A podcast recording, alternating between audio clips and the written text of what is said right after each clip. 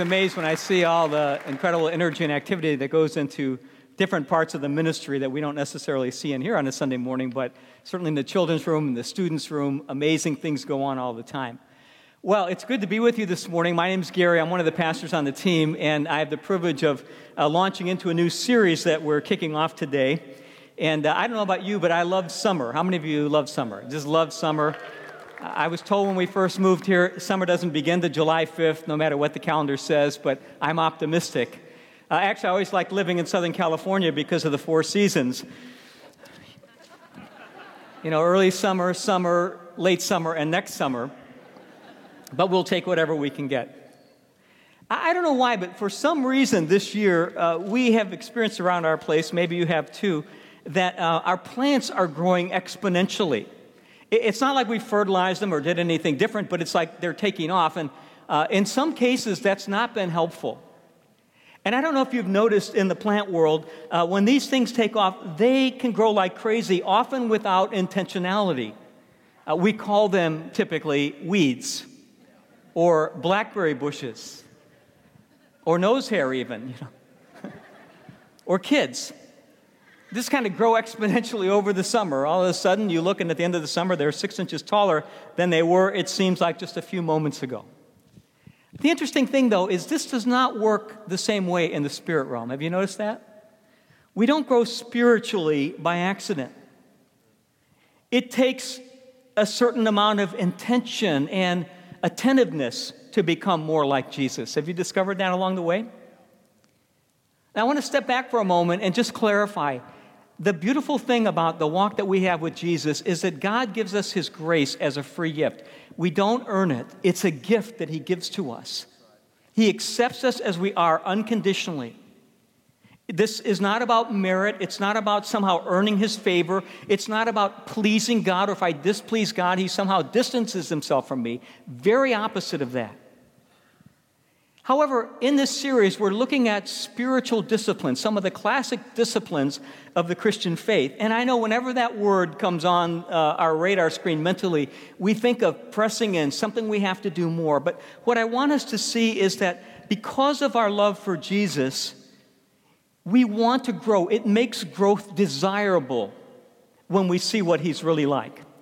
And so, for these weeks, we're doing this series called the Summer Growth Spurt, and we hope all of us will, will experience some of that exponential growth this summer based on intentionality. These disciplines, again, are not meant to make us holy because, according to the Bible, if you are following Jesus, if you've invited him, into your life as your Lord, Jesus has already accepted you as you are, and he's working in your life to grow you up. The Bible uses a word for every Christian, it's the word saint. 60 times in the New Testament, saint is applied to a believer. Never is a believer in the New Testament called a sinner. Doesn't mean we don't sin. It's we're saints who sin. We're not sinners striving to become saints. There's a world of difference between those two perspectives. But this morning, as we think about spiritual disciplines, we're talking about our resolve to grow more in our relationship with Christ. How do we go deeper with Jesus? So, the theme I've chosen is contemplation, and a little later on, we're going to celebrate the Lord's table, and there are communion tables throughout the room, but it's a time of reflection. It's a time to pause and to, and to think deeply. That's what I mean by contemplation the art, if you will, and, and the commitment to thinking deeply, to paying heed to one's inner life, to grow in our love for God and for others, and even for ourselves. It was Socrates, the Greek philosopher who lived several hundred years before Jesus, who made the famous statement an unexamined life isn't worth living. He really hit it on the head, didn't he? The Bible certainly agrees. And if you go back in the Old Testament, some of you may recall the story of David. Uh, David was king of Israel, but he made some miserable, bad choices in his life that caused him to fall into, into disfavor with not only the people, but with his Lord. And, and David learned later on, as a result of this experience, the importance of maintaining a healthy interior life. To have things going on in the inside that would uh, communicate to him through his relationship with God how he was to live. There's a passage in Psalm 139. If you have your notes, take a look at it. It'll be on the screen as well. Where, as a result of his experience of being distant from his relationship with God, when he comes back to the Lord, he says this Search me, O God, and know my heart. Test me and know my anxious thoughts. See if there's any offensive way in me, and lead me in the way everlasting. Now, I look at this prayer, and I've, I mean, I've read these words a, million times. I never exaggerate, but I read, I've read them a lot. And, uh, and as we break it down, he says, notice, search me, know me, test me, assess me, lead me. It's like he wants to be sliced and diced every way that God possibly can. This is an urgent plea and prayer for God to really know what's going on inside of us. And I dare say it's a prayer few of us ever pray, or at least we don't pray it often enough. I've been driving around Redmond, as many of you have if you live in this area, and, and I've noticed they're doing a lot of building again. And, and it's interesting to drive by these vast holes that they dig in the ground. And one thing I've noticed over the years, whenever they're building tall buildings, or when I lived in Chicago, when they were building skyscrapers, it always seemed like they dig down forever, and then all of a sudden the building comes up. You see, it takes twice as long to go deep and to lay the solid foundations, and then the building comes up, it seems rather easily. And if I can switch metaphors, it's like if we want to live dynamic, effective spiritual lives, our roots going deep with God have to always exceed the fruit that we hope to produce. Yet Jesus says, by our fruit, people will know us. It's that issue of character that we're talking about this morning. And we live in such a fast paced, addictive society. There's so many examples of it all around us. But I was reminded of a, a Time magazine poll that happened a couple years ago. They, they polled 5,000 people, and they were asking them about their busy lives, in particular about cell phones, emails, and the website. And here's what they discovered. Of these 5,000 people, 84% said they could not go one day without their cell phone. Anybody like that here? Don't need to raise your hand. 50% slept with their cell phone right next to their bed. I plead guilty. 24% said they checked their phones or emails every 10 minutes. Now, this is two years ago. This is an old survey. Now people check their phones every six minutes. So, you see, the issue that's raised for us is how is it that we live our life and not pay attention to the needs of our soul, which are huge for those of us who desire to be spiritual people in our relationship with God? So, as I was thinking about this, back in the 50s, there were two American psychi- uh, psychologists. Their names were Joe and Harry. And Joe and Harry got together and they came up with a little matrix or a, a little grid, if you will, uh, called the Johari window. See, the name actually comes from Joe and Harry. It was their first names, but today we don't know it as the Johari window. Typically, we call it the Johari window.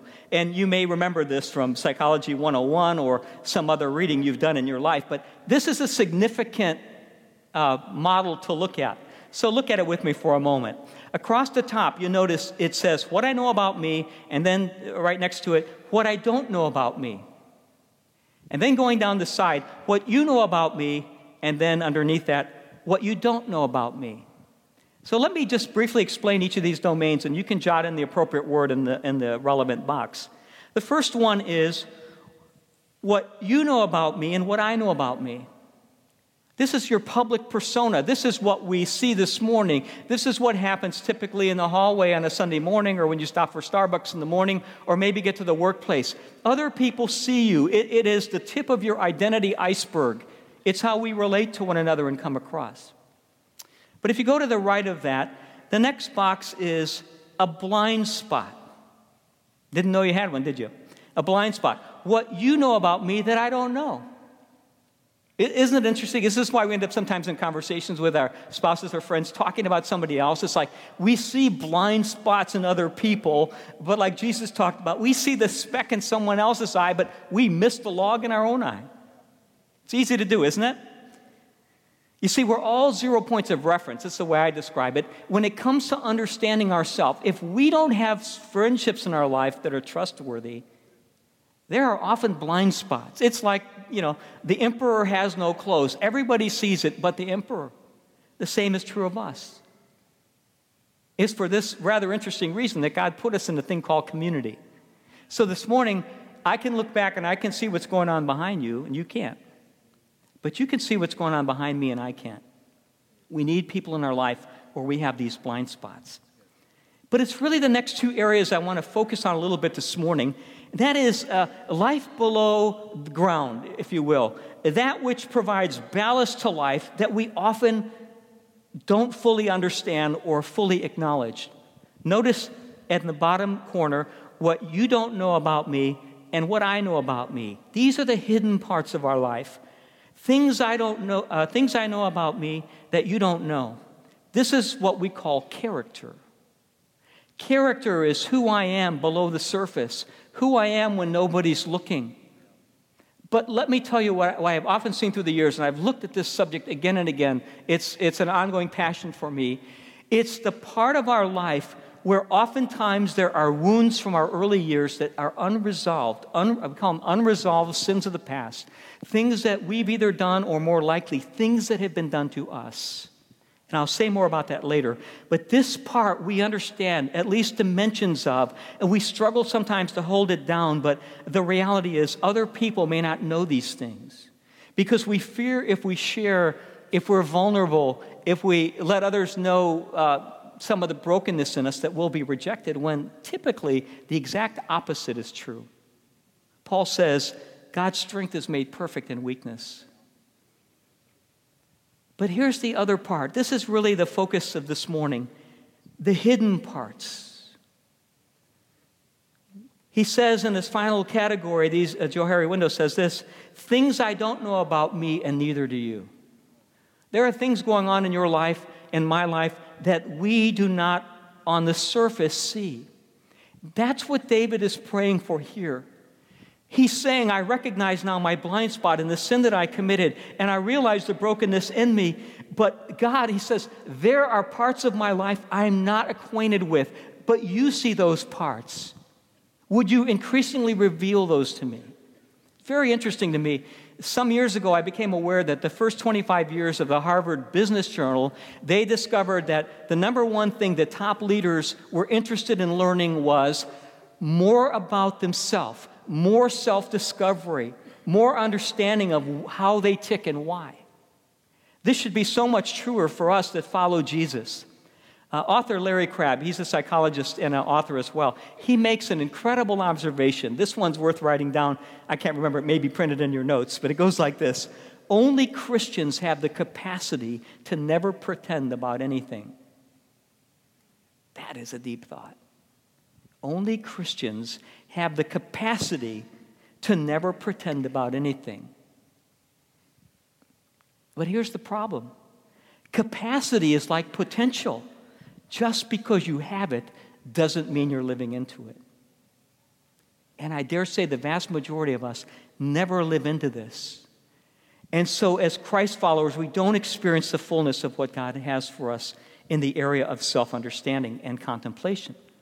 So I want to spend just a few moments, I want to boil this down as simply as I can to two reasons that contemplation matters so much. The first is simply this the danger of deflection. Deflection. I deflect when I don't want to face reality. I deflect when something comes my way and I find a way to get you to think about something else or to get off the subject or to not look deeply into the need that may be being expressed to me. Paul understood this temptation and in Romans 12, verse 3, he says this Do not think more highly of yourself than you ought. Then he goes on, but rather think of yourself with sober judgment. Now, maybe you'll circle that little word think. It appears twice. And then circle sober judgment. These all flow together. Now, here he's talking about spiritual gifts, but what he's getting at is that as we leverage these spiritual gifts, they only make sense when we leverage them in humility. That's what the word sober judgment means here. Think, think, and then he adds humility. Humility.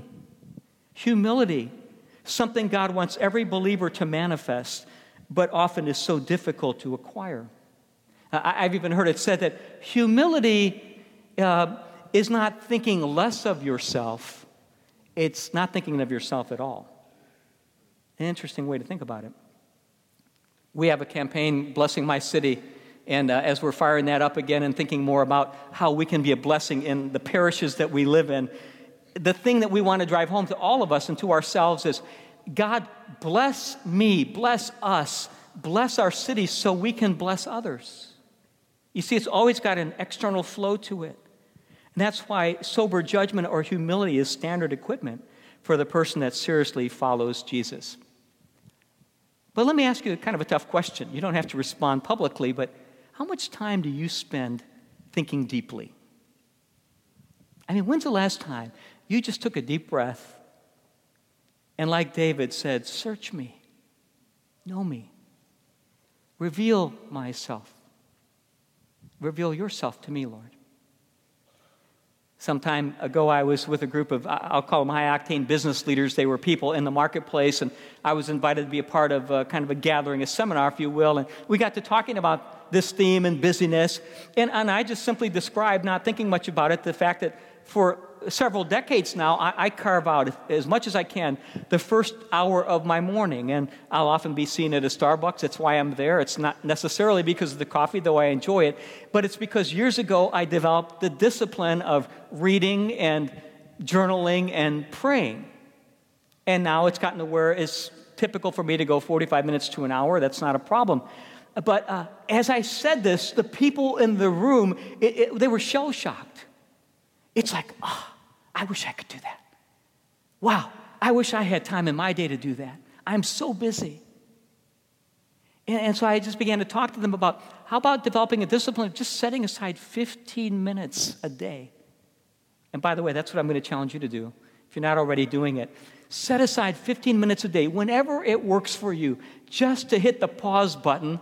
Uh, the biblical word in the book of Psalms, you see it all the time, is a little word S E L A H. Selah. It means pause. Pause and reflect. Hit the Selah button every so often. The busier we are, the more we need downtimes.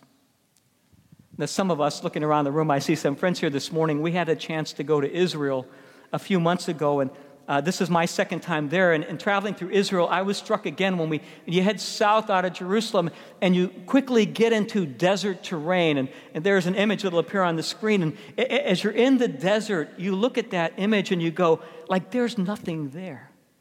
There are no resources, yet we discovered people live there. And it's a barren place, and yet in this harsh terrain, if you read the Bible closely at all, you'll see again and again God sends people that he uses to make a difference into a desert experience. Moses, the father, if you will, on the human side of the nation of Israel, Moses spent 40 years in the desert. In fact, he wandered in the desert for 40 years and finally came to a stop in the only place that there wasn't oil, which is interesting. Prophets, the desert. Paul, after committing his life to Jesus, ends up in the desert for several years.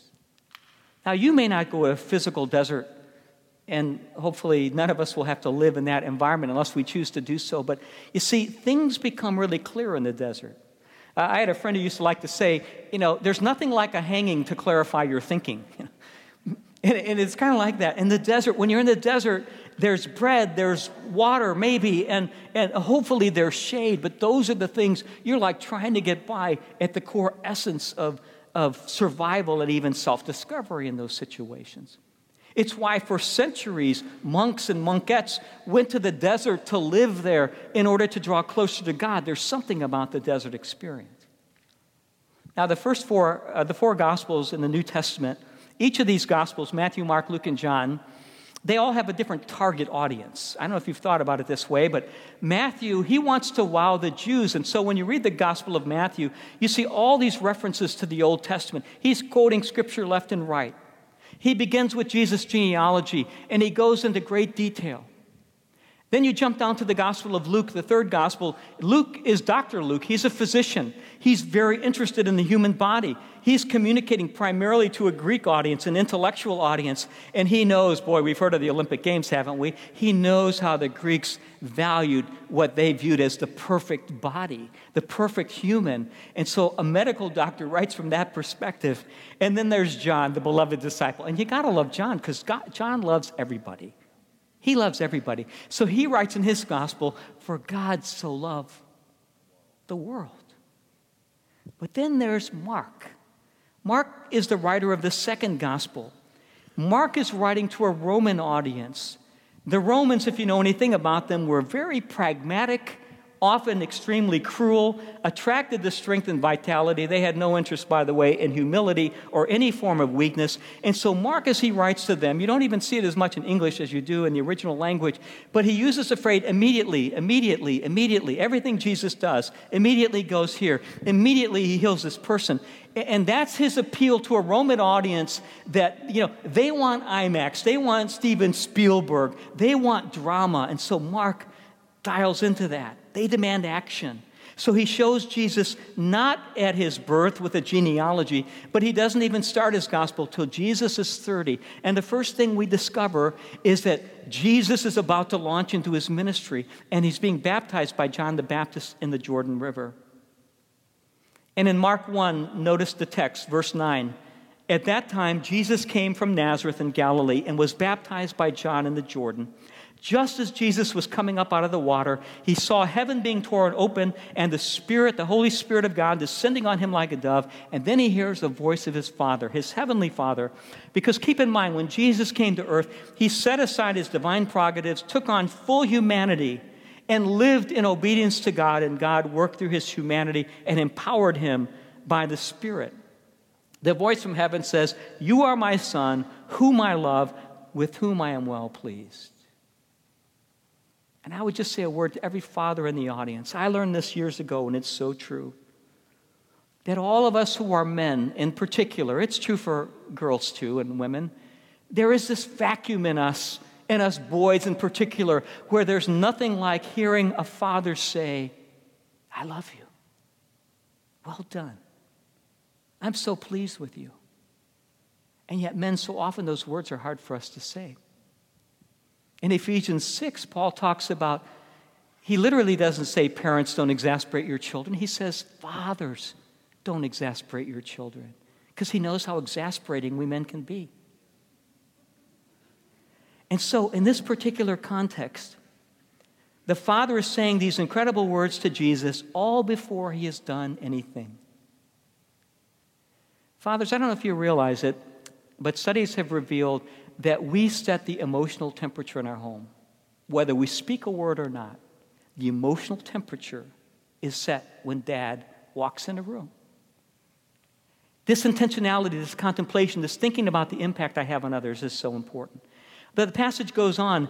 After this, after these words of affirmation, uh, which, by the way, is exactly how God feels about you and me, it says, At once the Spirit sent him out into the wilderness, and he was tempted and tested for 40 days. We know the story. There's Jesus in the desert, but what I want you to see is after this incredible affirmation, before he's done a single thing, the very first thing the Father does with him is tough love. He sends him into the desert. Now, here's the interesting part. In, in the Greek language, the little expression, it goes like this immediately the Spirit cast him threw him into the desert. It's a very powerful picture of not Jesus necessarily willingly signing up in his flesh to go into the desert, but of God by the Spirit saying, You need to get into the test. And you know, God often tests us that way as well. He knew that Jesus, if he was to be the benefactor to us that he would ultimately be through his death on the cross and his resurrection, that he had to handle fiery trials in a way that modeled it for us. That's why the writer of the Hebrews could say, For we do not have a high priest who's unable to empathize with our weaknesses, but one who has been tempted in every way as we are, yet without sin. That's Jesus. Then adds, for those of us who follow Jesus, let us approach God's throne of grace with confidence. God wants us to come, Jesus wants us to come. Because there in our tests and our trials, we will receive mercy and find grace in a time of need. You know, in a church of this size, we don't get through a week without hearing of someone that's suffering a painful illness or the death of a loved one. We heard a couple of those this week. One sort of expected, the other completely untimely. Life is that way. Life throws curveballs. So, in our contemplation as we pray, the mature believer as they pray, and this is what I would hope for all of us as we grow in our faith, that we would rarely pray that God would change our circumstance, but rather we would pray that God would change our heart in the middle of whatever circumstance we face. Very different. Very different. Jesus never went around problems, Jesus found a way through. And he wants to walk through those challenges with us. So you see, I become a deflector when I react rather than respond to criticism that comes my way. I, I deflect when I keep secrets rather than trust others with my secrets. By the way, we have a ministry here called uh, Celebrate Recovery. That's the whole deal, getting those secrets out. It's liberating. I deflect every time I say, oh, everything's fine, when it really isn't fine. But the biggest and most dangerous threat of all may, may surprise some of you. It's the, it's the danger that comes when we start to feel invulnerable. When we feel, hey, I'm sailing through life, no trial or temptation or test is going to come my way that's going to derail me. That's the most dangerous of all.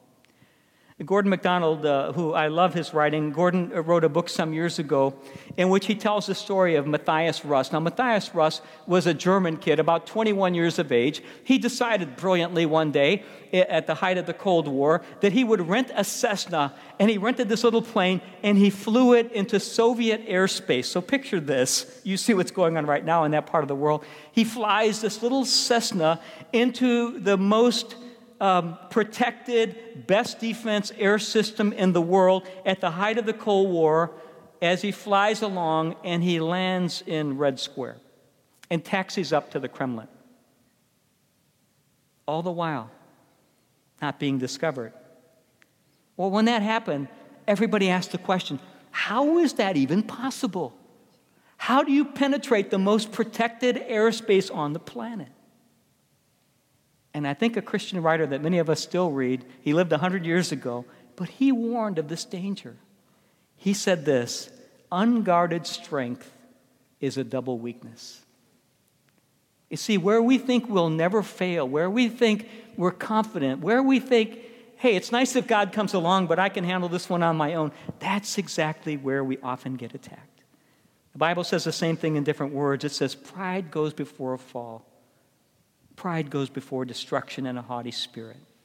So let me talk briefly about the antidote to this issue. If the danger is in the area of deflection, you see the power is in the area of reflection. Reflection is a proactive posture. Reflection is says, hey, I know when I'm starting to run on empty. I, am self attuned enough to know that I'm revving too high. I'm too busy. I remember reading a story about some uh, African porters who were leading a safari across some very difficult terrain, and, and sort of amazingly to everybody, they were making incredible time and they were well ahead of schedule when suddenly the, the leader, uh, the lead porter, just brought everything to a halt, just put down all the things that were carrying them, just, and all those that were helping out just sat down.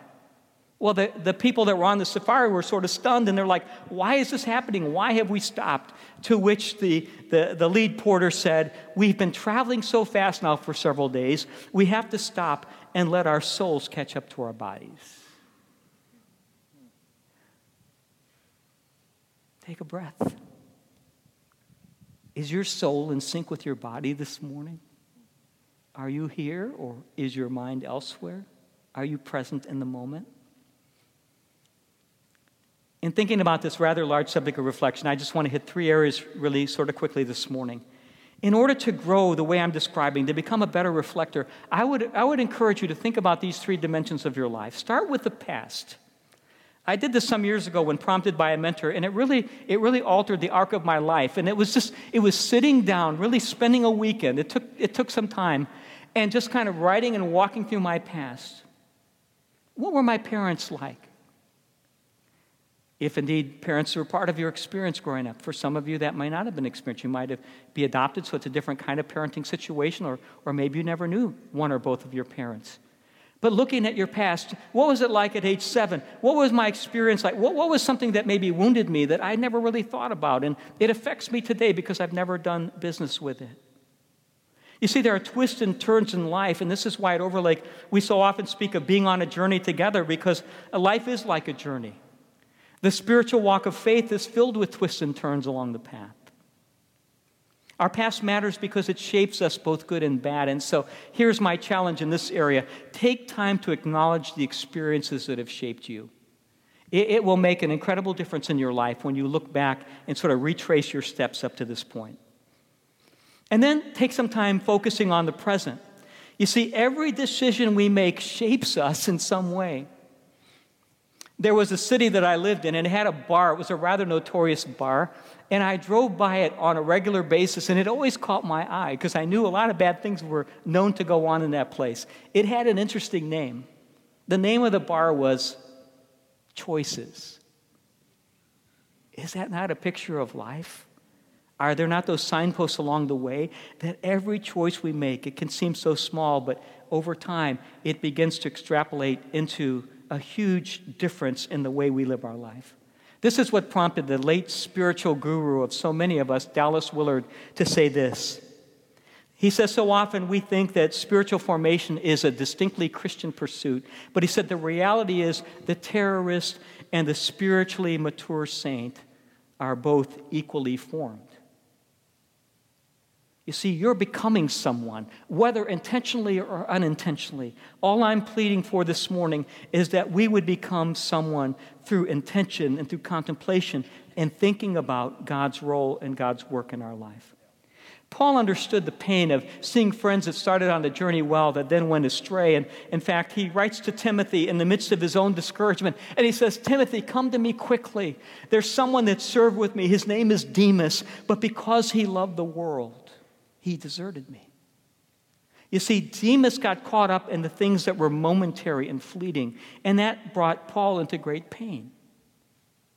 And I can tell you, having been a pastor for many years now, the prayer of every pastor, every godly pastor concerning the people under their care is reflected in Paul's words in Galatians 4:19 when he says this, "My dear children, for whom I am still and yet again in the pains of childbirth until Christ is formed in you." You see, that expression acknowledges the fact that for people to get to the point where they grow on their own, it, it, it is not something that is necessarily a straight line. A lot of times we go through pain before we get there. So when you think about your past, my, my counsel to you would be make sure you include trusted friends on your journey. Don't go it alone.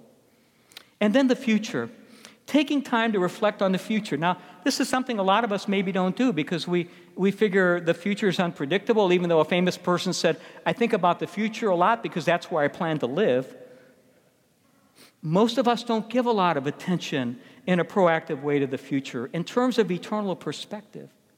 It was the great Russian uh, author Leo Tolstoy who said, The problem of the materialist, and that's what he saw in his day, a materialistic society, he said, The problem of the materialist is all they see is what's right in front of them. But he says, The spiritual person, the Christ follower, understands as they press their hand out, there's more beyond the veil. He's talking about eternity. And you see, our mission, it's around us all the time. And Pastor Mike emphasizes it so beautifully, is to love God, to love people, and serve the world because we understand that the table stakes are so high. So I would say, make it your goal to prioritize the things that matter to God. Make it your goal. As you lean into the future, as we, as we leave here this morning in just a bit, that we would think about what's the future and why we live and let that motivate us.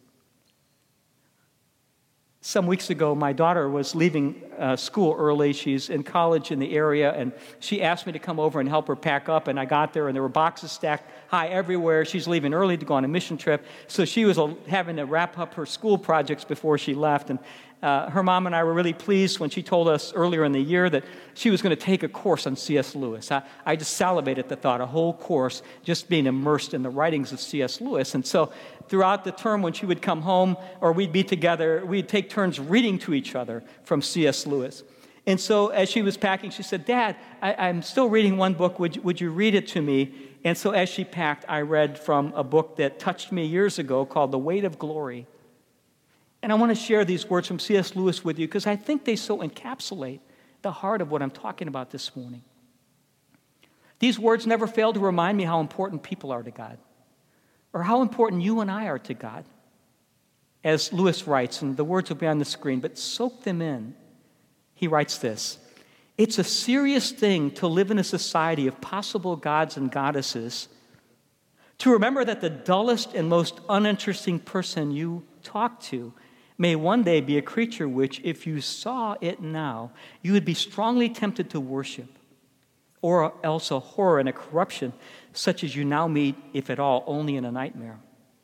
All day long, we are, in some degree or another, helping each other to one or the other destination. It's in the light of these overwhelming possibilities, it's with the awe and circumspection proper to them that we should conduct all of our dealings with one another, all friendships, all loves, all play, all politics. Then he writes these powerful words There are no ordinary people. You've never talked to a mere mortal. Nations and cultures and arts and civilizations, these are mortal, and their life is to ours as the life of a gnat. But it is immortals with whom we joke with, work with, marry, snub, and exploit. Immortal horrors or everlasting splendors. See, those words challenge me every time I read them because they remind me afresh that every person has a destiny. And so, to think about this a little bit illustratively this morning, just a few simple reminders, just a few objects out of our life that so often become consuming to us that we think we can't live without them. One of those, of course, being a laptop or a computer. And just to show you how committed we are to the temporal, nobody would lend me their Mac this morning. They couldn't part with it. No cell phones up here either. And then, of course, there's the other thing the enjoyments of life represented by this guitar, just the playfulness of life, the fun things that we do, the experiences we'll get to share maybe this afternoon with family or friends, temporary, temporary. And perhaps most significant of all, but so often overlooked, is the reality of our time. Every person you'll ever meet comes with an expiration date. It's true. As I began to reflect on these realities, though, it prompted me to think again of Lewis's words. And when I think about what he said, it reminds me that you're not an audience this morning, you're friends and family. And my friend Michael here, Michael's eternal. Michael is living a life and he's pursuing God in his life. And God loves him. It's why Jesus came for Michael. When you meet Michael in the hall, he's not temporary, he's eternal. The same way with my friend Anna. I've known Anna now for a few years. She's a delightful young woman. Anna, it's really been fun to get to know you. And I want you to know this morning that no matter where you go in life, when you encounter hard times and you do something, even you blow it, you think, How can God love me? Jesus is not standing across from you, He's got His arm around you. He's walking with you in the midst of what you face in life. It's so important that we understand that. And then my other friend, Jim. Jim's been on the road a longer time, not as long as me. He's got more miles on him than Anna or Michael. And you've walked with the Lord a long time, and God has honored you, and God loves you. You're eternal. And we could go around putting tags on everybody in this room this morning. And so this morning, as we come in just a moment, thank you all, you can be seated. As we come this morning to the table, I, I want us to do it just a little bit differently.